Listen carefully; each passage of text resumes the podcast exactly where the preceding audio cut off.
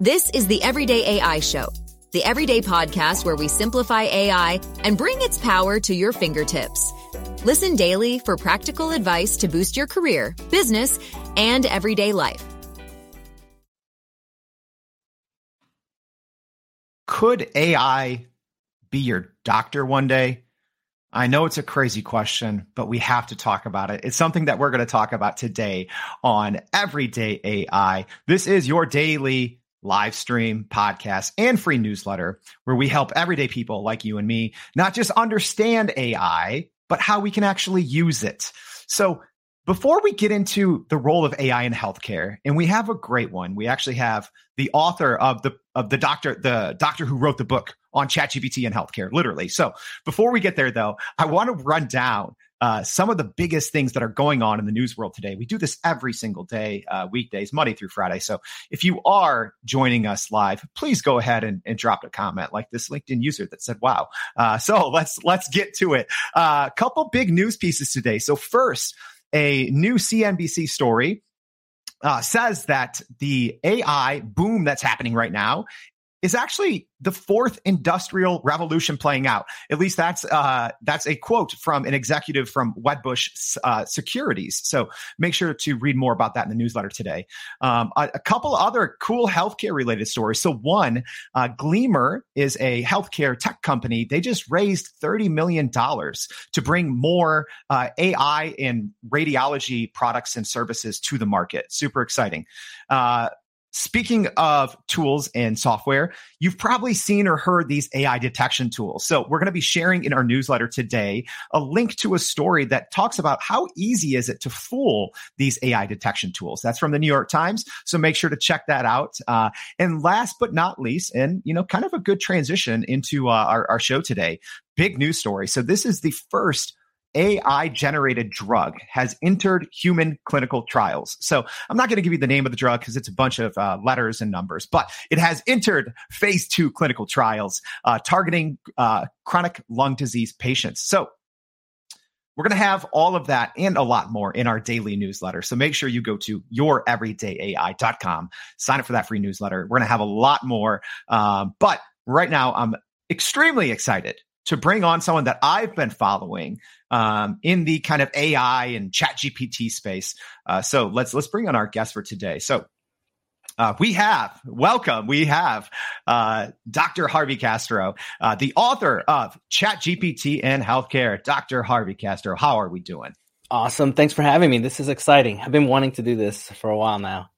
Absolutely. So I can't wait to talk about a whole variety of things, but as a reminder, this is for everyone out there. You know, every like everyday AI is for everyday people. So uh, if you do have a question for Dr. Harvey Castro, please leave leave it and we'll get to it. Um, if you're listening later on the podcast, uh, you missed out to, uh, to, to to get all your questions answered. So we do have quite a few people uh, already with questions, but I have a question for you first, uh, Dr. Dr. Harvey. So I, I, I started the show with maybe a little bit of a sensationalized statement, but is that too far off? Might we have doctors or a system one day that is just primarily AI? Is that a thing?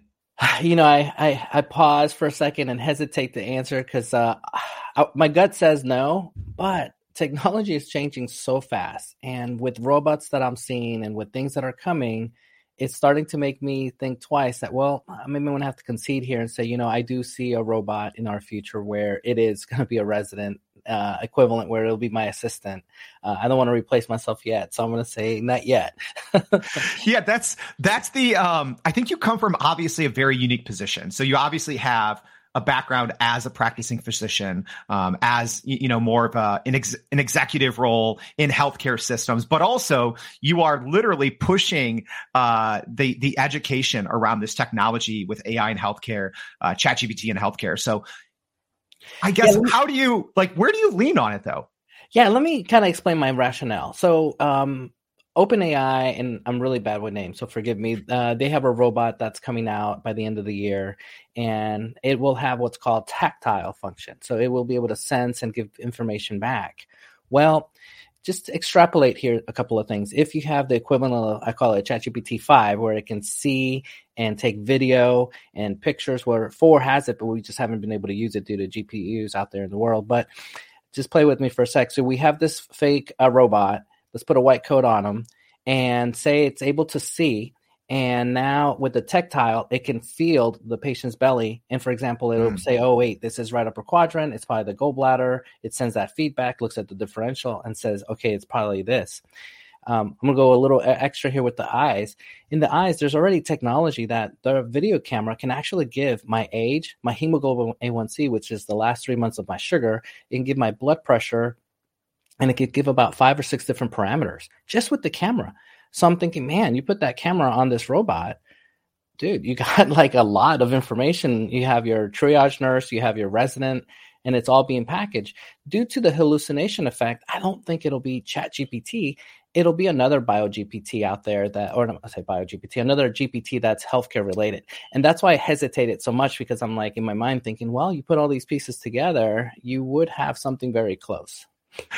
Yeah, that's that's a good point. So we're we're obviously already starting at the end, which I love. But let's let's let's hit rewind and and let's uh, kind of remind people uh, just just of your background because it's extensive, right? I think people um, might hear uh, us talking and say, "Oh, this this GPT or AI thing is brand new. You know, who are these guys to be talking about it?" But you have a, a, a huge in-depth background in in technology and in the healthcare field. So just give everyone a, a brief overview uh, of your background.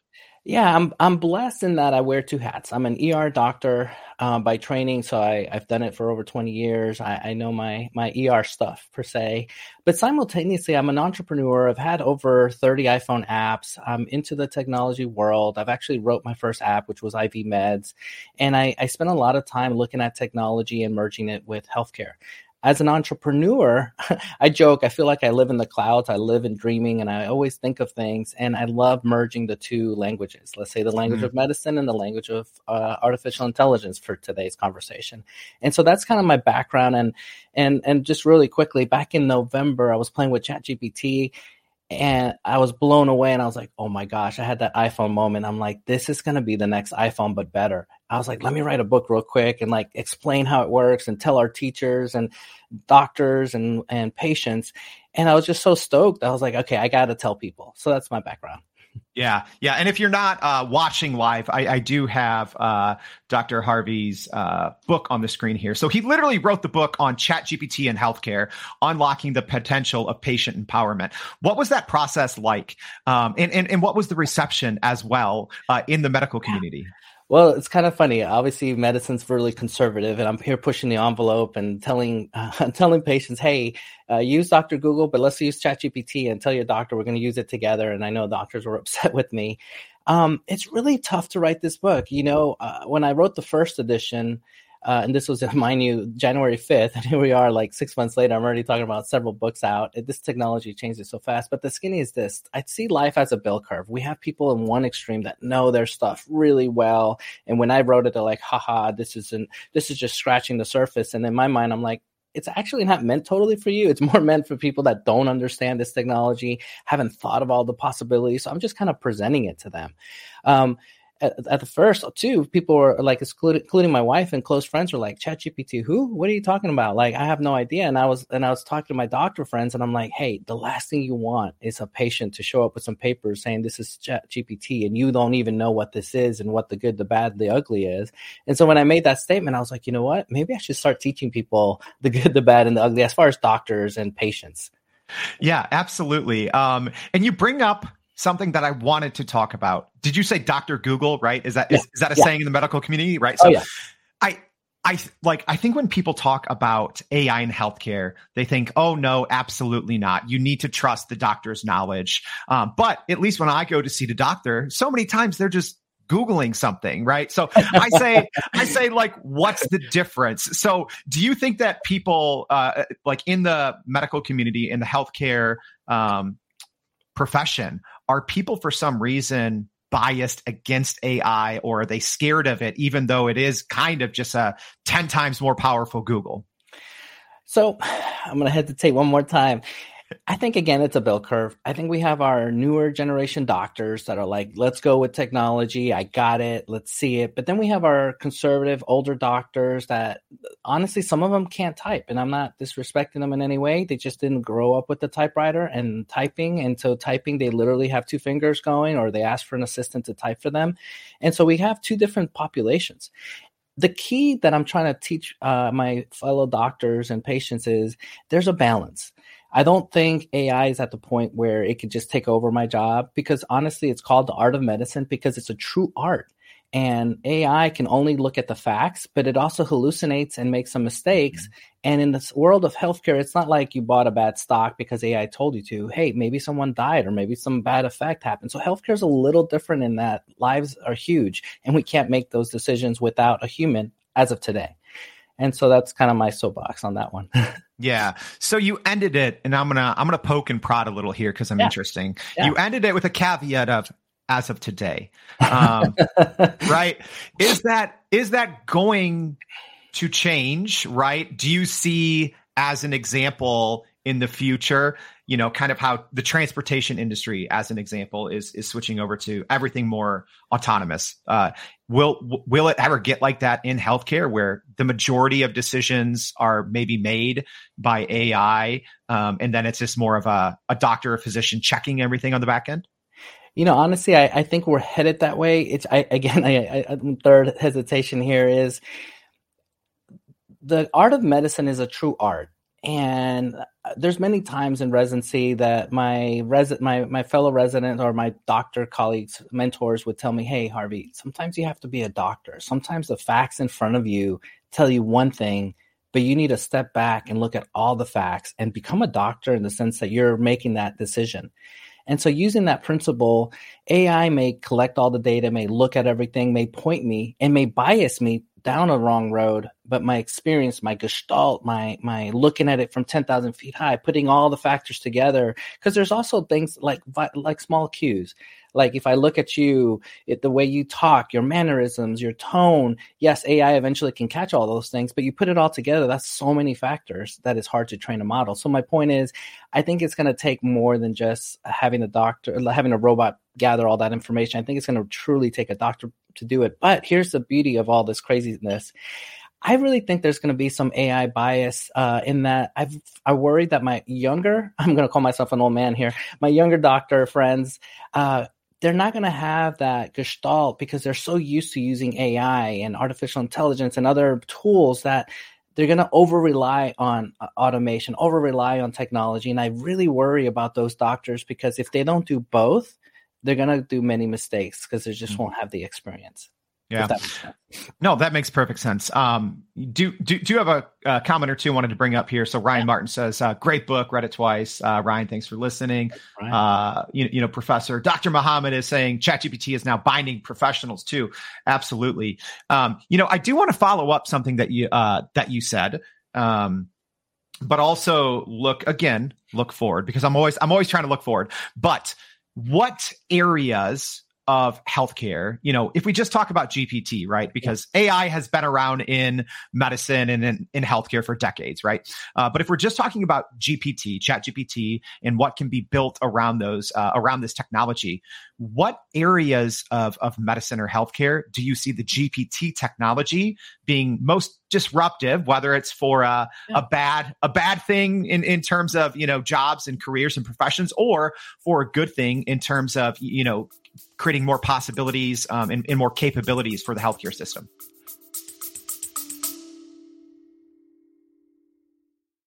Hey, this is Jordan, the host of Everyday AI. I've spent more than a thousand hours inside ChatGPT, and I'm sharing all of my secrets in our free Prime Prompt Polish ChatGPT course that's only available to loyal listeners like you. Here's what Lindy, who works as an educational consultant, said about the PPP course. I couldn't figure out why I wasn't getting the results from ChatGPT that I needed and wanted. And after taking the PPP course, I now realize that I was not priming correctly. So I will be heading back into ChatGPT right now to practice my priming, prompting, and polishing. Everyone's prompting wrong, and the PPP course fixes that.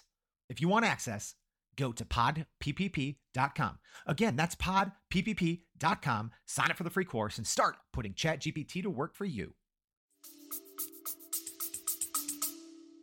I love your question because uh, I could have answered it different had you worded it differently. So let me go with GPT since you stressed on GPT technology.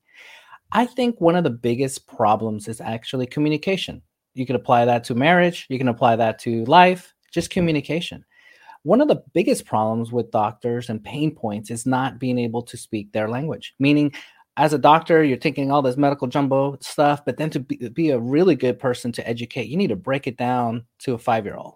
And if you can break it down to that level, then I think you know your stuff really well, but better you can converse with that person. So bringing it to ChatGPT, why not just let's change discharge instructions? Let's just take that one part. Let's just go into the discharge instructions and say, okay, I have a 50 year old is way different how I talk to a male versus a female versus a five year old not them being sexist it's just that there's certain things in their healthcare that is a factor that you would talk to them differently. Taking it to another level there's different cultures. I grew up in new york city so i'm very sensitive to different cultures around the world and i grew up with them and i went to my friend's parents house and then we would eat and and do customs and i remember doing mistakes in their house and be like no no we don't do that in our culture. I was like oh wow i didn't know. And so my point is why not use the power of a gpt to help me create uh, those examples. So I'm talking to the patient, I'm being respectful of their culture, I'm being mindful of how. But but let me give it to you real quick another quick example of how that would apply. I usually talk about this example, but the skinny is this: I have a five-year-old pediatric asthma, first time, kid scared. I help them out, give the parents the discharge instructions. That's how it's done today this one hospital did the following. They took the discharge instructions put it into gpt and say hey i'm talking to a five year old convert mm-hmm. this into a coloring book. Then they took a DALL-E equivalent. They made the pictures. They put it all together and said here son here's a discharge instruction but it's a coloring book now that child can go through with the parents, with the doctor, or the nurse, whoever, but it can actually look at it and be like, oh, this is why I need to take my meds. Oh, this is why I need to check my blood, blah, blah, blah. I mean, it really takes it to another level. And then you can go over and over. And I'm like, that is the future of healthcare. And I feel yeah. that that's the way it's going to go, at least for that, that one example. Wow, that example really hits home for me because I had my first asthma attack as a 5-year-old. Oh. So, you know, I don't I don't remember a lot, but I remember being scared and confused and I can only imagine the how much better I would have felt or how much more comforted if if my discharge instructions were a coloring book treating like teaching me about how to treat this. So even with that, a great follow-up and we have some great questions. I'm going to get to them. So uh thank you thank you guys for your patience. But on that, I think one of the knocks um, is on on GPT or AI is that it's not empathetic. Yeah. And you just and you just gave a great example of how you can use this technology to create empathy and everyone thinks it's just like no it's it's it's robotic it's not empathetic and then obviously there's the very famous study now um, about uh, chat gpt versus doctors in terms of bedside manner and chat gpt was actually rated higher in terms of empathy so how do you see the GPT technology improving empathy, or is it, or might it not? No, I definitely think it will. Um, let me give you an example. I, I already think it'd be great use for medical students and doctors in hospitals that, you know, I, at one point I had over 50 doctors that were under me that I had to manage. And I realized I, at one point, I'm, not going to be disrespectful, but I felt like I was a high school principal telling doctors, I'm like, are you kidding? Why'd you do this or X or Y? And so my point is this if I could use the power of a GPT to teach empathy, to create modules, to have them interact and make up ca- uh, fake cases where they would, the GPT or the chat GPT will give them corrections on, yeah, this is how you do things. This is what you do. Because honestly, again, I know knock on some of my fellow colleagues, they're so smart and they're so into their one part of medicine that they forget the some some some of them have really bad bedside manners. And I think if we uh, AI could put it together with a human and teach. And I and I see a future where we have a laptop or our iPhone. I know doctors are going to hate me again for saying this, but we sit down with our patients and we have that laptop, we have the patient, and we have the topic, and we're like, let's do this together. Let's put it into a GPT equivalent. Let's see what it says. Let's see what I think. Give you my medical expertise, and let's put it together. I don't think it's one or the other. I think it's both. Yeah.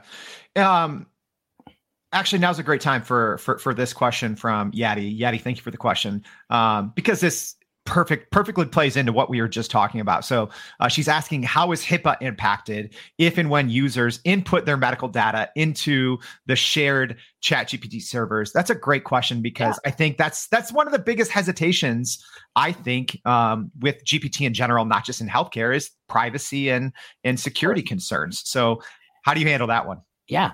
So great questions. Probably one of the top 10 questions. Uh, and here in, in the United States, it's HIPAA and outside. I, am really bad with Europe's privacy laws, but it's equivalent. They have it. So it's everywhere is what I'm getting at. And so how to get how to do this is as follows, in my opinion. Number one, I would never put any personal information into ChatGPT. I would keep it very generic, make sure you're not using your address, things like that. Obviously, ChatGPT has your IP address, so in theory, they already know who you are. But for privacy area, they've added in their settings a way that you're not training the model. So go into your settings, especially if you're paying for ChatGPT 4, and go in there and just take off that you're not um, training the model. That would be one way. Second, again, I'm going to reinforce do not put your information in there um, just put other stuff. And how doctors are getting around it is they're putting uh, the nuts nuts and bolts of the information of the patient of what you're just coming in with. So diabetic, or in your case, pediatric asthma. But they're not saying you're a five year old. If they do say you're a five year old, they're not saying your name and your social and other identifiers. So that'd be one way. Yeah. Uh, great, great question, Yadi. Fantastic response, obviously, Dr. Harvey. But uh, I have a question because, you know, we mention the security piece or the security concerns, data, all of that with ChatGPT. Um, how long do you think until a lot of um, big healthcare uh, companies figure it out, or maybe maybe they have? I don't know about just having their own um, large language models so they can tap into the power of GPT, but keep everything private, and then also train it, you know, on their own, you know, region or their own policies. I guess why haven't we seen that yet? Or is that just the next big innovation in terms of, of healthcare? So you can tap into it, but still keep everything uh, private and secure. Yeah, perfect question. So number one, uh, there are technologies out there that are looking at scrubbing the data so that before it goes to uh, OpenAI, for example, it would be scrubbed, and so that that would never happen. Um, two, they are looking at models of what you just said. Create your own LLM. Uh, New York, NYU. Um, I'm from New York City uh, has created uh, they're looking at a database and creating their own and that's i think the future. I think that's what people are going to do there's two things. I know a lot of people don't know this but with chatgpt what makes it powerful is the human reinforced learning. Mm-hmm. my angle is instead of saying it human let's say it's doctor reinforced learning but then not just stop there. Let's talk about doctor specific meaning i'm an er doctor. I should only uh, do human reinforced learning or clinician reinforced learning in ER medicine. I have no business in pediatric surgery because I'm not a pediatric surgeon. I have no mm-hmm. idea. Mm-hmm. I may look at it and say, oh, yeah, that looks good. But in reality, it's totally wrong. That's not what's done. And so I think that is the future, and that's what was going to uh, go forward. Not promoting, I don't have any stock, but there is this company called Glass Health AI. That's what they're doing, what I just mentioned, uh, but it's a private company. Another is the Hippocratic AI. They're working on this as well. And so these are just two that I know for sure, uh, and I know there's more than that because I write about it in one of my books. But but that's the future uh yeah i can't i can't wait to see how that unfolds and even as a patient, right? Like I'm looking at this from from that perspective. Uh, I'm excited for this technology because it's going to improve care. Um, I think at least. So, couple couple other questions and comments. Sarah, thank you for your comment saying the human touch and interaction is so important, and AI can be a great tool to enable uh, us with communication with patient and families. Uh, thank you for that. Uh, 100% agree. Um, Ryan R- Ryan has a question here. So, you know, talking, uh, following up on the Midjourney coloring books. Um, you, you, know, never thought of it for pediatric cases, saying it's brilliant. I agree. Uh, but a question for you Do you see a drastic change in medical education uh, with AI? Because I know you've talked about this uh, before, how hard it is for physicians and, and how much they have to relearn on an ongoing basis. How will uh, ChatGPT or AI uh, in general help uh, with education? Love that question. Um, I've spoken to several companies and I've seen some on the news that basically is sharing that they are changing the way we educate, and not only the way we educate, but the way we're testing. So, how will it change? Um, in medicine, we use uh, something they call uh, up to date, and obviously the goal is to stay up to date because technically textbooks take forever to print, so it's online and they can change it. But what's funny is that up to date is technically not up to date, mm-hmm. and so what they're doing is they're using the power of a GPT equivalent. Let's just call it Auto GPT where it's going out to the internet or going on to medical references and it's telling it go into PubMed or whatnot, and then plug that into uh, up to date. And that is what the company I've heard is starting to do. And so, what's that going to do in the future? Well, I'm already seeing different companies talk about creating a GPT equivalent into education. Um, for example, I'm going blank on the name, but I think it's uh, Wharton um, School of Business out there. They have a branch where they're teaching using AI. I'm sorry, using just regular education. I remember hearing a talk where the professor said what used to take him two hours to explain and to create the content it's literally taking him minutes. And so he was kind of sad that it took him years to create all this content. He said if he just sat down with his team, he could probably knock it out in a month. And so that's just the power of education. So my point is medical school will change as long as as well as all the other schools, law school and all the other undergrads. Yeah.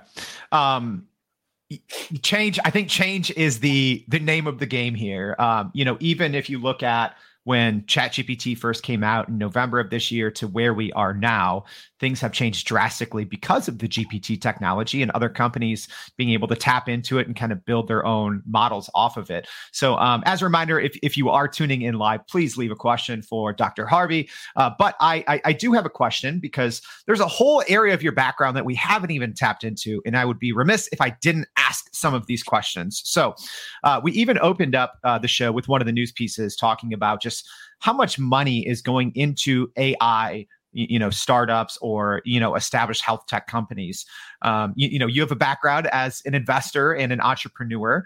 Um, how do you see just outside money combining with ai in the medical field? Is it a could it be too much all at once? Um, or do you think it's a good thing to see that innovation happening with this new ai and gpt technology? Yeah that's a tough one. Um, and let me explain why you know, uh, and I'm going to go in my soapbox here for a sec. So excuse me for doing it. Uh, Elon Musk invested into OpenAI because he wanted to keep it open. He wanted to keep this information away from uh, someone called Microsoft or just a big corporation. And so the goal is, if you think about it, if you have OpenAI or you have some kind of GPT equivalent, non-touched with pri- uh, with private money or public money now, um, then in the goal is you can do whatever you want because you're focused on the goal.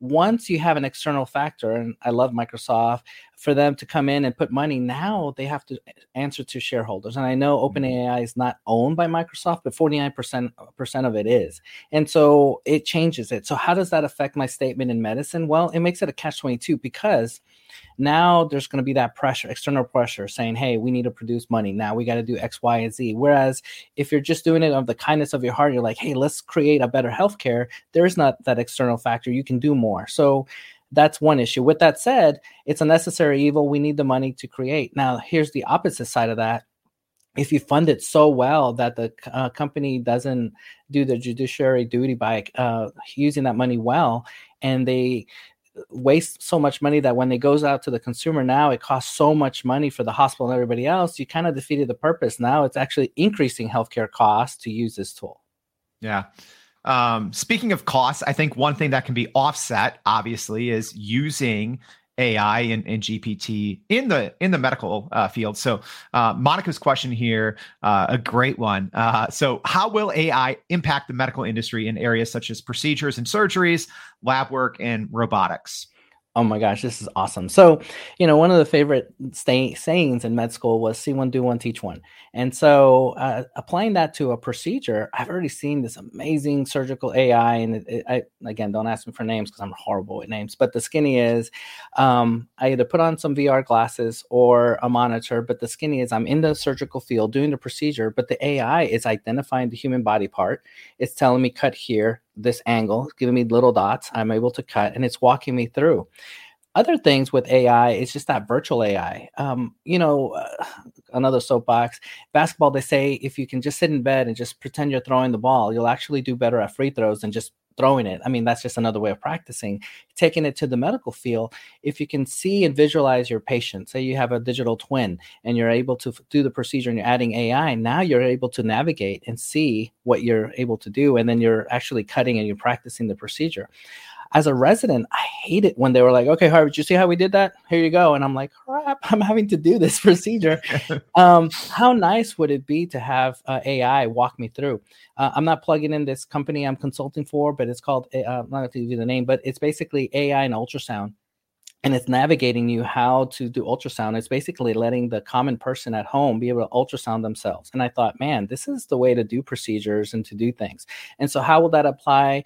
I saw, talked about procedure surgery, lab work, and uh, lab work, I see it being more automated where we can talk to our data. You know, one of the most frustrating things, including for me, is when I get my physical exam and I get my stuff in labs, I got to go back and compare. And I know there's graphs, but how nice would it be able to upload it to a GPT equivalent and say, okay, what's my trending glucose? What's my trending whatever? Mm-hmm. And it would give me the numbers without me having to physically look for it.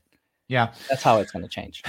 Um, that's so that makes perfect sense from the physician side but i'm also wondering from the patient side. So um, an example i'm thinking of you, you know how you said like oh how you can ultrasound yourself. That's amazing.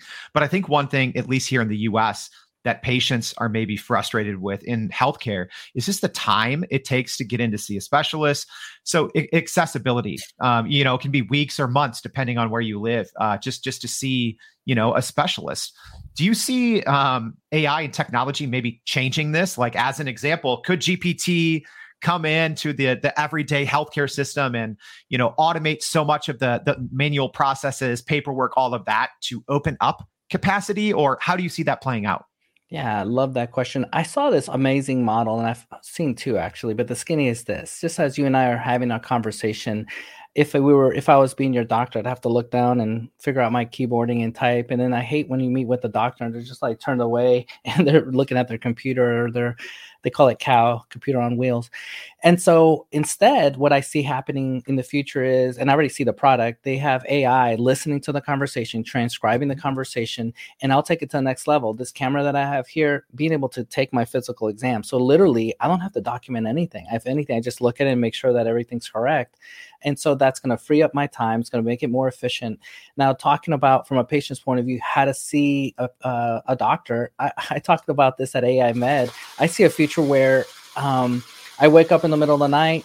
Um, I'm having symptoms and I'm, I'm, having a conversation with the GPT equivalent backed by a doctor and just kind of going through it. And then all of a sudden, telemedicine pops up and says, Okay, I'm your doctor. I'm here at the ER that's close to your house.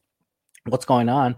And then I'm like, You know what? I need to have, to, I need you to see me. So come. But then play with me here for a sec. I have my ambulance, my virtual ambulance come get you. So it's like a Tesla equivalent. It self drives, it comes as you're in the ambulance. Uh, that camera I talked about early in the show, it's giving my vitals, it's giving me information, and me in real time, I'm seeing it on the other end. I'm like, oh wait, this person needs an aspirin now. So then it's mm-hmm. printing an aspirin, and then you take the aspirin and then by the time you come in i already know you i've already seen you i've been seeing the feed i have all this data i already have like i mentioned that hemoglobin a1c i already have your sugar i already know mm-hmm. a lot of things that are going on so i, I think this is the future and i don't and i, I hate saying future because i see a lot of these products today and i think that's going to come sooner than we think um, so speaking of the future, and if you do have uh, a, a question for Dr. Harvey, ask it now because otherwise I'm going to end on this one.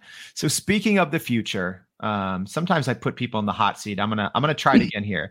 So the same way, the same way. Uh, let's take an easy example. Um, media, the way that we consume media has changed so much. It used to be just you know uh, you'd go rent a movie from Blockbuster and read a newspaper, right?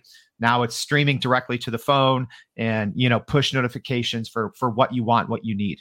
Um, if you were to take take a look, you know, at where you know healthcare was maybe five years ago versus where it's going to be in five years, what do you see? What is the equivalent of the you know the streaming media, the you know personalized push notifications that we get information? What do you see happening in that regards for healthcare in the medical industry? You know, I, I unfortunately I, I, see those advances outside the U.S. before we see them here. But I think those outside countries will produce things because of legislation and because of the need, risk versus benefit. Let me explain real quick. In Africa, we have areas in Africa that don't have internet, don't have um, access to healthcare. So it'll be a combination of using like satellite internet with a GPT equivalent and a physician assistant, but that will go out to the masses and be able to take care of patients. And then take it to the next level. There'll be places where the government will subsidize a GPT equivalent on your phone and it'll be your healthcare and they'll allow it because they'll say you know what risk versus benefits either this or nothing and we need our population to be able to catch things and so the future will have these things now will it happen here in the states? There's legislation there's a lot of issues. I know doctors are, are about to i'm sure i'm gonna my phone's about to uh, go crazy for saying that but i think it's going to take a while here in the us i think we'll get something like that but it'll be a lesser degree. But i think the pressures from other countries and depending who's the president will change legislation and, and to answer it we'll we'll see those changes here. It's it's going to be exciting but uh regardless you have i think a great like if you're listening to this watching this you have a great resource because um you know not not to plug uh, dr harvey too much but you know he has literally written the book on chat gpt and healthcare. He's putting out great information. So whether you are concerned what this is going to look like from a patient point of view, or if you are a physician listening in, uh, make sure to to check out uh, Dr. Harvey Castro in our newsletter. We're going to be linking to all of his different resources. We didn't even get into it. You have a full podcast that is produced by GPT and AI yeah. voices. It's amazing, but uh, I don't want to take up your entire day because we could talk about this for forever. So, uh, Dr. Harvey Castro, thank you so much for joining the Everyday AI Show. Thanks for having me, guys. All right. And just as a quick reminder, go to youreverydayai.com if you want more information. If you weren't able to keep up with everything we talked about, don't worry, we got you. We're going to have all that in our free daily newsletter. Also, make sure to subscribe to the podcast on Apple, uh, you know, Spotify, whatever people listen to podcasts on. So uh, we hope that we'll join, uh, you'll join us tomorrow uh, on Everyday AI. Thank you. And that's a wrap for today's edition of Everyday AI. Thanks for joining us. If you enjoyed this episode, please subscribe and leave us a rating. It helps keep us going. For a little more AI magic, visit youreverydayai.com and sign up to our daily newsletter so you don't get left behind. Go break some barriers, and we'll see you next time.